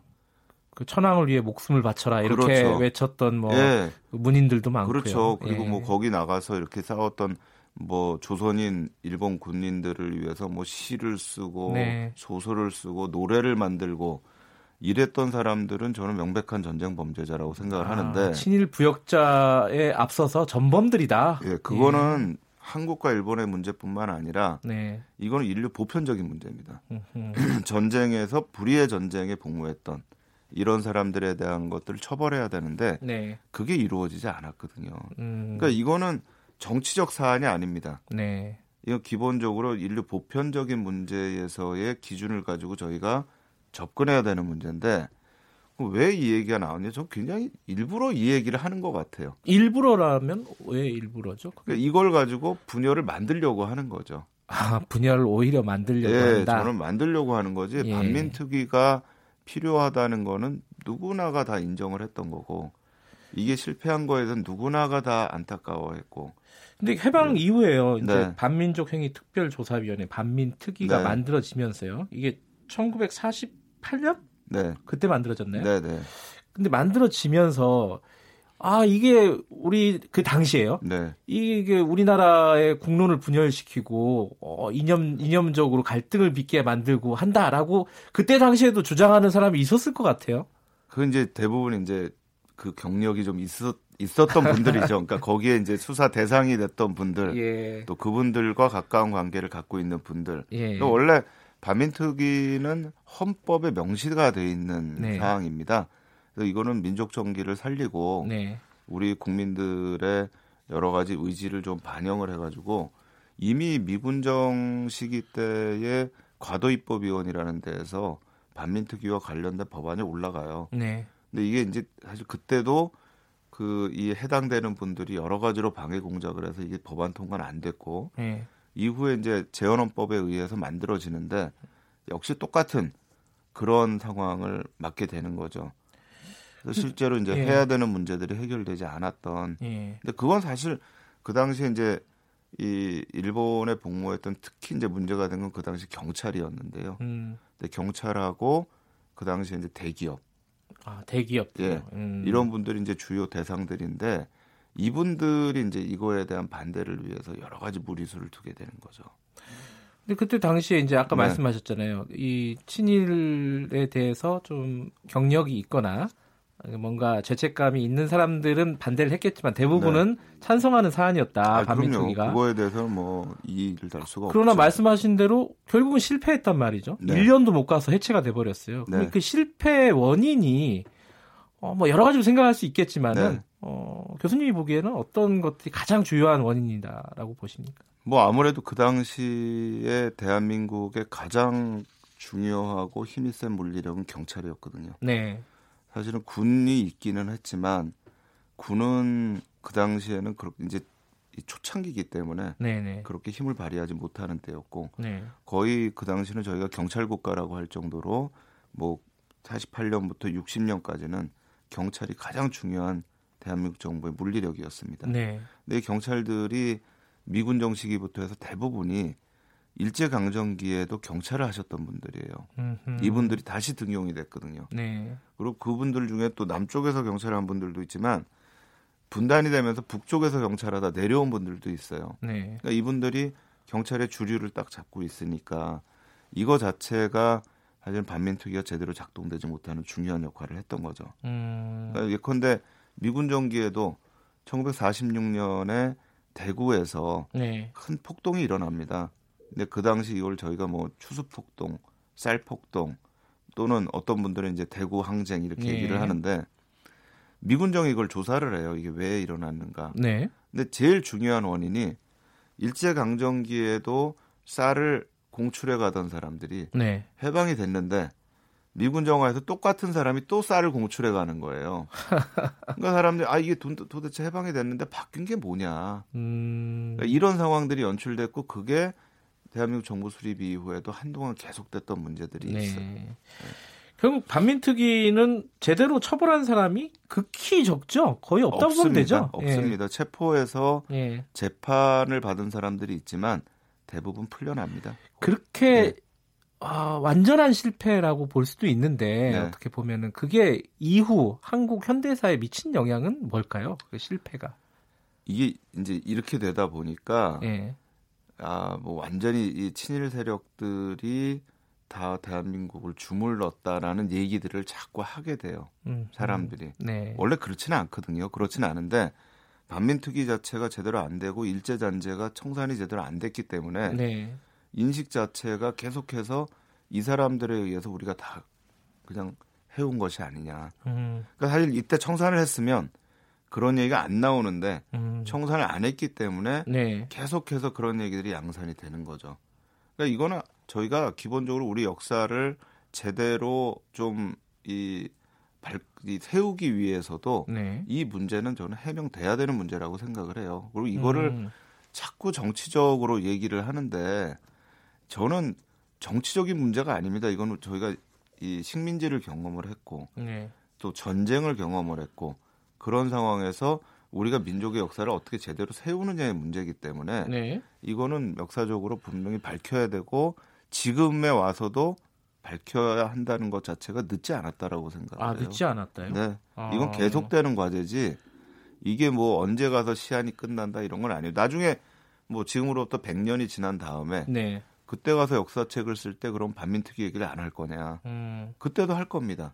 그리고 이 반민특위가 48년에 만들어지고 49년에 활동을 했지만 결국은 실패했다. 그럼 저희 후손들이 아니 도대체 이 나라는 그 식민지를 경험을 하고 전쟁을 경험했는데도 네. 그거 하나 제대로 잔재를 청산하지 못했느냐 또 나오게 됩니다 그 얘기는. 지금도 하고 있죠. 그렇죠. 그렇죠. 그 2004년도에 반민족행위 진상규명 특별법 이게 있었잖아요. 네네. 그렇게 해서 음. 일, 일부분 정리가 됐어요. 네. 어, 명단도 만들고요. 네. 근데 친일 명단이요. 근데 그 부족하다 이런 말씀이시네요. 그때 뭐 그것만 만든 거지. 아, 그래요? 예, 예, 그거 자체에 대해서 사실은 전 국민적인 어떤 공감대를 형성하는 작업이 예. 좀 미흡했고 이렇게 되니까 계속해서 지금 논란되는 얘기들이 나오는 겁니다. 그럼 제일 중요한 게 뭐라고 네. 생각하세요? 지금 예를 들어 이제 이 뭐 반민특위가 어제 김, 이무철 애국지사께서 그런 말씀하셨거든요. 실패한 게 아니라 끝난 게 아니다 아직. 예, 예. 그럼 이제 지금 뭔가를 정리를 하고 해명해야 된다. 늦지 않았다라고 말씀하셨는데 그럼 지금 당장 뭔가를 해야 뭘 해야 되는 겁니까? 이게? 저는 제일 중요한 게 이거에 대한 연구들, 연구들, 거, 예. 그다음에 또 앞으로 더 연구를 하고 이거를 사회적으로 공감대를 만들어야 될 것 같아요. 이건 정치적 문제가 아니라 음. 우리가 이거는 역사적인 부분에서 해결됐어야 하는 국가적인 문제고 네. 전 사회적인 문제다. 라고 하는 저는 그 공감대가 제일 중요한 것 같아요. 음. 그걸 만들어야만 이제 앞으로는 더 이상 논쟁이 되지 않는. 그러니까 사실 이게 논쟁이 된다는 건요. 굉장히 창피한 일이에요. 음. 그럼 아까 말씀하신 그런 학술적인 연구들뿐만 아니라 그런 네. 것들을 어떤 정부나 이쪽에서 좀 주도해야 된다 이런 말씀이신가요? 저는 뭐 그 정부가 주도가 됐던 음. 아니면 시민 단체가 주도가 됐던 또 정부가 예. 주도를 하면 그것도 정치적이라고 말이 많이 있습니다. 예. 예. 그러니까 이거는 저는 사회적으로 공감대 형성할 수 있던 어떤 시민 운동 음. 차원에서의 그런 음. 움직임이 필요하다라고 생각을 예. 합니다. 알겠습니다. 늦지 않았다. 뭐 벌써 이제 70년이 흘렀는데 네. 그렇게 말씀하시니까 아또 그, 그렇게 생각이 또 드네요. 이게 저는 이제 못하는 거 아니냐 이제 이런 생각도 했었거든요. 네. 자, 그 말씀을 새기면서 오늘 말씀 여기까지 듣겠습니다. 고맙습니다. 네, 감사합니다. 박태균 서울대 국제대학원 교수님이었습니다.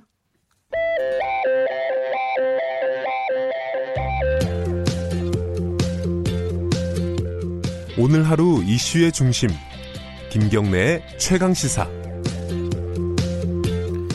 네, 기타 만드는 악기 회사 콜텍 기억하십니까? 어, 저도 어릴 때 콜텍 기타가 집에 있었는데 에, 국내 1위였고 세계 3위였답니다 한때는. 그런데 어, 2007년도에 어, 250명의 노동자가 정리해고가 됐고 그 이후로 어, 거리에서 이 정리해고된 노동자들이 농성을 이어가고 있습니다. 음, 이렇게 간단하게 설명했지만 이게 세월이 13년입니다. 국내 최장기 농성이라고 하고요. 그런데 이 해고 노동자들을 응원하는 어, 뮤지션들의 공연이 이번 주에 열린다고 합니다. 이 공연에 참여하는 뮤지션들이 다 쟁쟁하신 분들인데요. 음, 그 중에 오늘은 전설의 기타리스트 이렇게 말씀드리면은 좀 싫어하실 수도 있겠네요. 신대철 기타리스트 전화로 연결해 보겠습니다. 안녕하세요. 네, 안녕하세요. 네. 반갑습니다. 네. 아, 전설의 기타리스트라고 해도 되나요? 좀 나이 든 것 같아서 싫으시지 않아요? 이런 거? 민망합니다. 이거 제가 앞에 간단하게 설명을 드렸는데 콜텍 네. 노동자들하고 어떻게 알게 되셨어요? 음, 뭐, 어, 제가 알게 된 건 한 뭐, 한 몇 년 됐죠. 네. 됐는데, 한 사, 어, 정확히 몇 년이요? 한 4, 5년 전인데, 네. 제가, 음, 그분들을 위한 뭐 공연도 하고 그랬었어요. 예. 네. 근데 처음 만남은 음. 그렇게 좋은 만남이 아니었다면서요? 2013년 제가 듣기로는 네. 어, 폴그 사측에서 주최하는 공연에 갔다가 신대철 네. 씨가 네. 네. 어, 노동자들 얘기를 듣고 어 미안하다 이렇게 된 거라고 했는데 맞나요? 네 그런 일이 있었습니다. 어... 네. 네. 콜, 콜텍 이라고 이제 회사 이름이 이제 그랬잖아요. 예. 콜트 기타라는 건 제가 알고 있었는데 콜텍이라는 회사는 제가 이제 알, 그 이름은 잘 모르고 있었는데 음. 콜텍이라는 데서 이제 주최하는 공연이다라고 하는데 그게 뭐 어떤 공연인지 잘 내용은 몰랐고 예. 그래서 그냥 출연했다가 나중에 보니까 이제 그 회사가 이제 그그 회사다라는 걸 알게 돼가지고 음. 제가 뭐 상당히 좀 아, 죄송스러운 마음도 있고 음. 그래서 이제 그 아마도 그냥 그 이후에 이제 다시 콜트 그때 이제 해고 노동자들을 위한 공연을 다시 열었죠. 야. 네네. 그 콜트 노동자들 기타 만든 노동자들도 직접 노래를 하시잖아요. 연주도 하고. 네네. 잘 하시나요?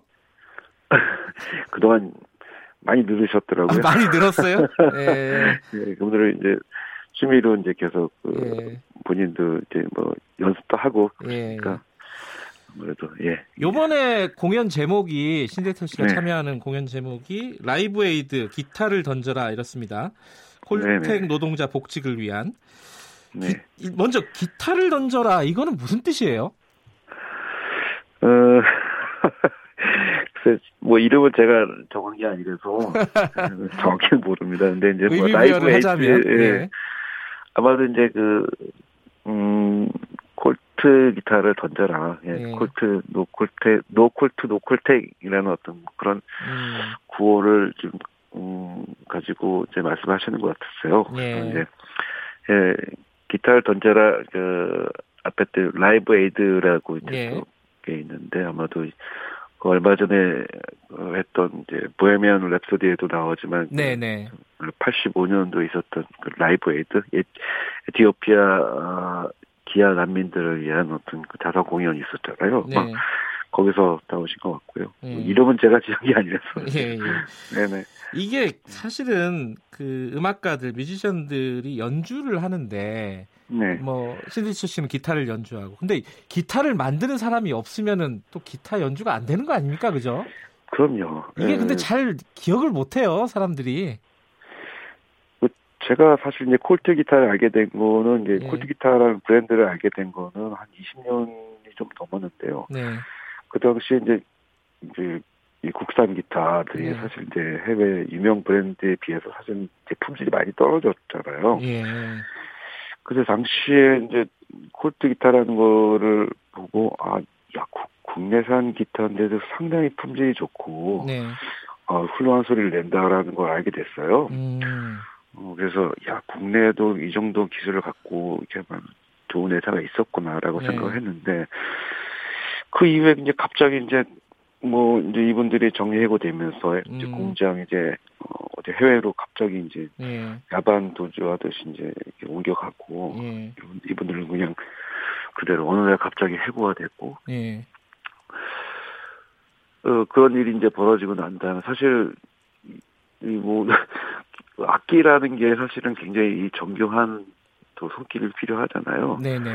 뭐 공장에서 그냥 찍어낸다고 되는 게 아니고 숙련된 노동이 필요하죠. 그럼요. 네. 이거는 뭐 장인들이나 말 할 수 있는 네. 거고 정말 정말 이 아, 그냥 뭐 한다 내가 오늘 기술을 배웠다가 뭐 내일 만들 수 있는 게 네, 아니잖아요. 네, 네. 이분들이 뭐 10년, 20년 동안 어떤 축적된 노하우를 가지고 네.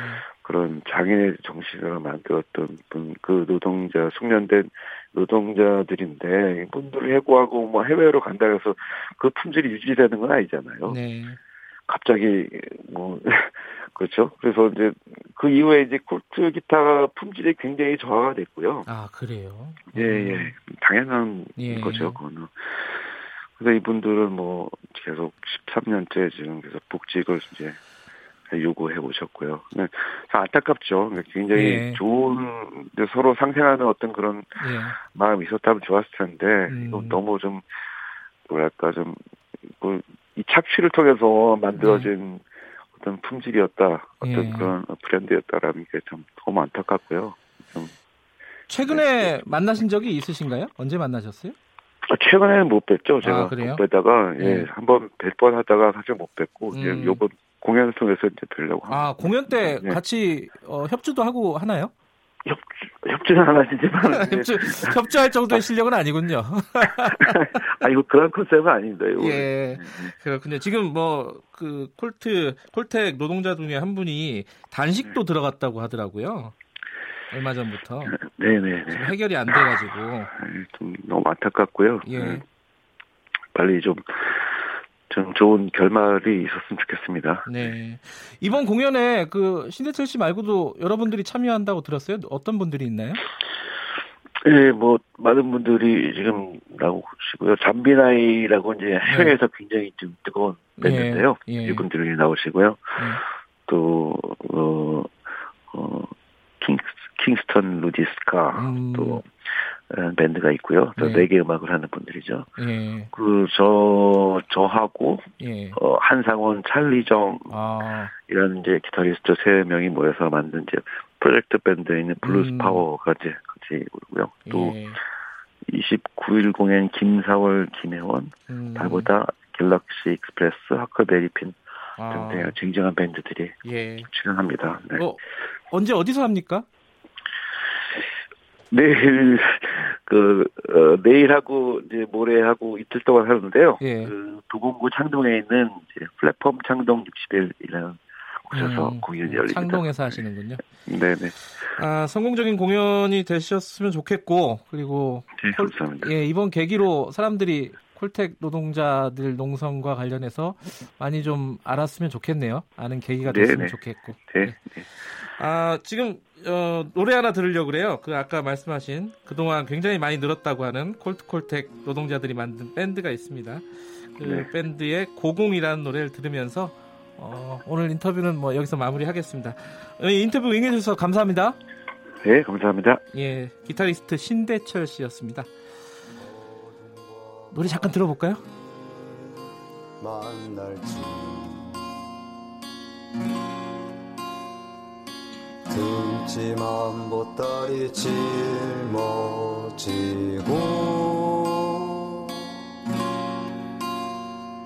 세기동 가지를 붙잡고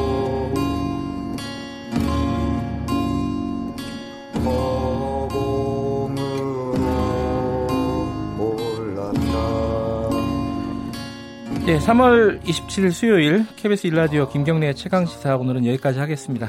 아, 지금 들으시는 음악은 콜트콜텍 기타 노동자 밴드의 노래 고공입니다. 저는 뉴스타파 기자 김경래였고요. 내일 아침 7시 25분 다시 돌아오겠습니다.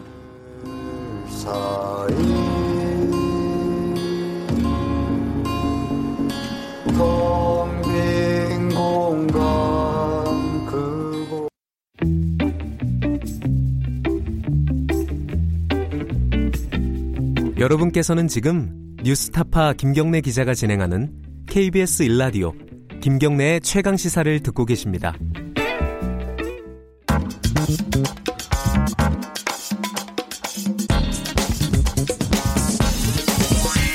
뉴스의 재발견. 뉴스의 재발견 미디어 오늘 이정환 대표 나와 계십니다. 안녕하세요. 네, 안녕하세요.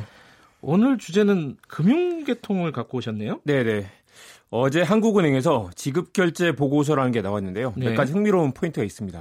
이 특별히 제가 주목했던 건 이 모바일 뱅킹 이용 현황을 봤더니 이 60세 이상에서 13.1%만 모바일 뱅킹을 이용한다고 답변을 아, 했다는 겁니다. 10명 중에 1명밖에 안 돼. 아, 8명 중에 8명 중에 예. 1명. 그래서 예. 이 고령층 어르신들이 디지털 환경에서 소외되고 있는 거 아니냐라는 지적이 음, 나옵니다. 그렇군요. 이 하루 평균 7,200만 건이라고 하는데 이 어르신들은 모바일 뱅킹을 못 쓴다는 거죠. 그러니까 모바일 뱅킹 전체 이용 건수가 하루 평균 7,200만 건이다.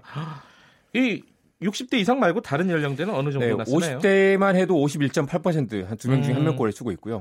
모든 연령대에서 조금씩 높아지고 있는 추세인데 아무도 높은 연령으로 갈수록 이용률이 예, 낮습니다. 예, 예. 30대가 89.3% 그래도 한 10명 중에 한 명은 모바일 뱅킹을 이용하지 않는다는 거고요. 음. 이게 뭐 스마트폰을 늘 쓰는 사람도 오랜만에 인터넷 뱅킹 하려고 하면 쉽지가 않죠. 그렇죠. 40대는 77, 20대는 80% 정도입니다. 20대는 거의 다 쓰고 있다고 보면 되겠군요. 네네. 금융 소외 예전에는 네. 뭐 통신 소외 여러 가지 네네. 소외가 있었는데 네네. 디지털 소외 있었는데 네. 이제 금융 소외란 말도 있겠네요. 네. 이 은행은 더 이상 가는 곳이 아니라 하는 것이다. 이게 미래학자 아하. 브레킹의 말인데요. 아하. 이미 금융거래 90% 이상이 이 비대면 거래 그 사람 만나지 않고 거래하는 걸 옮겨갔죠. 네. 그런데도 여전히 은행, 은행 점포가 필요한 사람들이 많이 있습니다. 이 몇년 음. 전에는 이 충남의 태안군 지역 주민들이 이 국민은행 서울 본사까지 올라와서 지점을 폐쇄하지 말아달라라고 시위를 했는데 결국 폐쇄되기도 했습니다. 거기가 연령대가 좀 높았겠죠. 네네. 그래서 지, 우리 지역에는 은행이 여전히 필요하다라고 예. 하는 거죠. 이 17개 은행 점포수를 살려, 살펴봤더니 지난해 6월 기준으로 5년 전보다 11%나 줄었습니다. 아하. 은행 직원도 많이 줄었죠. 그렇죠. 이 다른 통계도 있는데 8개 은행 지점 가운데 서울 수도권 광역시에 78%가 몰려 있는 것으로 나타났습니다. 그러니까 네. 시골로 내려가면 지점이 거의 없고 도심에만 몰려 있다는 거죠. 그러네요. 현금 입출금기 이 ATM도 2년 동안 3,300대가 줄었다고 하는데 그러니까 인터넷 뱅킹이나 모바일 뱅킹을 이용하지 않는 분들은 은행 거래를 할 수 없는 그런 상황까지 가게 되겠죠. 오히려 더 필요한 쪽에 예를 들어 시골엔 연령대가 높기 때문에 네네. 은행이 필요할 텐데 더 없다 이거네요. 그렇습니다. 이 은행 입장에서는 수익성만 따지면 가난한 동네에 지점을 둘 이유가 없기, 없다고 아, 생각할 수 있겠죠. 예. 이게 서울에서도 동네마다 차이가 큰데요. 예. 이 노인 1만 명의 은행 점포가 몇 개 있는지 살펴봤더니 강남구는 24개가 넘고요. 은평구는 2.6개밖에 안 됩니다. 거의 예. 10배 차이가 납니다. 경기도에서도 성남시는 5.8개인데 양평구는 0.3개. 그러니까 은행을 찾아보기 힘들다는 이야기 되겠죠. 결과적으로 이 차별인데 이것도요. 네네. 이렇게 좀 어떤 제도적으로 지점 같은 것들을 몇 개씩 놔라 이렇게 뭐 강제할 방법은 없나요? 그렇습니다. 금융감독원이 특별한 의지가 없는 것 같은데요. 그래서 네.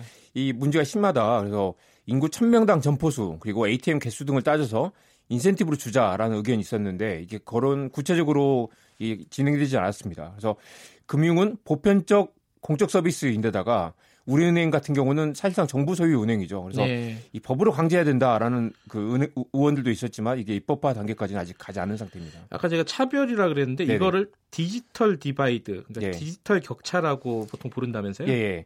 가장 대표적인 게 기차역에 가면 어르신들이 줄을 서 있는 모습 많이 보셨을 거예요. 맞아요, 맞아요. 예. 젊은 사람들은 앱으로 가는 길에 기차표를 사서 애매하는데 예. 어르신들은 와서 끊으려고 하니까 표를 못 구하거나 표가 없어서 못 하거나 음. 입석으로 가시는 경우도 많고요. 예. 사실 저희 외할머니 같은 경우도 기차를 타기 며칠 전에 미리 역에 가서 표를 구입해서 오신다고 하십니다. 그래서 네. 앱을 설치해드려서 가르쳐 드릴 수도 있지만 어르신들 아무래도 쉽지가 않죠. 예. 그리고 가뜩이나 한국은 이 결제나 인증 절차가 복잡해서 이런 격차를 키우는 것 같습니다. 예. 그, 그 인터넷 그 금융 상품도 역시 또 이런 차별이 있다면서요? 그렇습니다. 그래서 이 banking divide라는 말도 많이 나오는데 예. 이게 어르신들뿐만 아니라 장애인들 그리고 북에서 내려온 새터민들, 결혼 이민자들 도 많이 여기에 해당되는 그런 경우가 음. 많이 있습니다. 그러니까 뭐 예를 들어 디지털 상품에는 이자율이 네. 더 높다거나 아 그렇습니다. 그런 부분도 네, 있고요. 우대 서비스도 있고 이게 예. 단순히 뭐 어떻게 어떻게 하면 혜택을 더 준다가 아니라 아예 차별을 당하는 예. 거기서 배제되는 그런 경우도 있겠죠. 저도 이게 뭐 디, 인터넷 뱅킹 쓰다 보면은 뭐 인터넷으로 하면 0.1%더 준다 예금하면 그거 보면 지금 기분이 좀 이상하긴 아, 해요. 누군가에게 혜택이 되겠지만 누군가에게 예. 아예 아예 그 가능성을 차단당하는 경우니까요. 이런 예. 차별이나 격차를 해소할 방법이 뭐가 있을까요? 현실적으로 이게 서울에서도 은행 점포가 계속 줄어들고 있는데 지역에 예. 남겨둬라라고 이거 법으로 강제하기는 쉽지 않을 것 같습니다. 어렵죠. 다만 국내에서 가장 점포수가 많은 은행이 농협은행인데요. 네. 다행히 그나마 다행인 게 농협은 이 점포수를 크게 줄이지 않고 시골에서 음. 많이 유지하고 있습니다. 네. 그래서 국, 민은행이 한때 1위였는데 지금은 어, 농협은행이 국내 1위가 돼 있습니다. 네. 이 근본적으로 누구나 접근할 수 있는 보편적 금융이라는 개념이 필요할 텐데요. 이 시각장애인이나 청각장애인이 ATM 기기를 이용할 수 있도록 접근성을 고려를 하죠. 읽어준 소리를 내서 읽어준다든가. 네. 그래서 이런 디지털 취약계층에게도 어르신들에게도 최대한 접근성을 보장해야 된다라는 개념이 필요할 것 같습니다. 음흠. 은행 창구에서도 시력이 약한 분들 위해서 돋보기를 제공을 하죠. 그렇죠. 예. 글씨를 잘 못 쓰면 대신 써드리기도 하고요. 예. 이게 은행의 책무다. 그러면 점포를 없앨 거라면 차라리 은행 어, 음성이나 화상으로 핸드폰으로 이 창구처럼 거래할 수 있는 방안을 마련하거나 방문 교육을 하거나 아니면 보안을 약화시키지 않으면서 쉽게 거래할 수 있는 그런 방법을 찾아야 된다는 거죠. 그 방법을 찾으려면 찾을 수 있다는 얘기 아닌가요? 그렇습니다. 예를 들면 일부 은행에서 보이는 ARS라는 서비스가 있는데요. 음. 이게 전화를 걸면 어, 화면을 띄워주는 그런 서비스가 있습니다. 예. 그래서 이게 앱을 실행시키기 어려워하니까 이 전화를 걸면 바로 이제 화면에 띄워줘서 스마트폰이니까 가능하겠죠. 바로 네. 터치만 하면 거래가 될 수 있도록 그런 서비스도 가능하고 얼마든지 기술이 발전하니까 이런 것들을 편의성을 고려할 수 있는데 아예 이분들이 어, 금융 거래가 규모가 크지 않거나 예. 별로 주요 고객이 아니기 때문에 무시하고 많은 그런 상황이죠. 한마디로 돈이 안 되니까 어, 떤 방법을 안 찾는다 이렇게 네네. 볼 수도 있겠네요. 뭐 의지가 없다라고 볼 수도 네네네. 있겠고요. 좀 약간 강제할 수 있는 어떤 규제 같은 것들 마련하는 것도 방법이겠어요. 네네. 그래서 어르신들이 최근에 뭐 피싱 사기도 많이 당하죠. 예. 그래서 이게 뭐 어르신들이니까 어쩔 수 없다고 할 게 아니라 어르신들은 또 따로 관리를 한다거나 예. 이게 관리할 수 있겠죠. 어, 한 번 안전장치를 준다거나 어, 어, 특정 연령대 이상은 직접 통화를 하게 한다거나 하는 방법도 음. 고려할 수 있을 것이고 네. 소비자 보호를 제대로 못하면 은행에 책임을 지우는 그런 방법도 검토해 볼 수 있겠죠. 알겠습니다. 금융정책을 만드는 분들은 이런 부분들을 좀 염두에 둬야겠습니다. 네네. 고맙습니다. 네. 미디어 오늘 이정환 대표였습니다. 자, KBS 일라디오 김경래의 최강시사 2부는 여기까지 해야 될 것 같습니다. 지금 이게 그 자유한국당 전희경 대변인 인터뷰를 하고 나니까 이제 뭐 각종 문자들이 옵니다. 어제 더불어민주당 어, 대변인 인터뷰했을 때도 마찬가지고요. 그 서로 간에 지지하는 당이 달라서 그런지 이제 욕들이 많이 옵니다. 어제도 그렇고 오늘도 그렇고. 근데 뭐 저희 방송에서는 어, 다 기회를 드려야 되는 것이고 의견을 드려야 되는 걸로 이해를 해주시기 바라겠습니다. 2분 여기까지고요. 3부에서 다시 뵙고요. 일부 지역국에서는 해당 지역 방송 보내드립니다. 네, 네.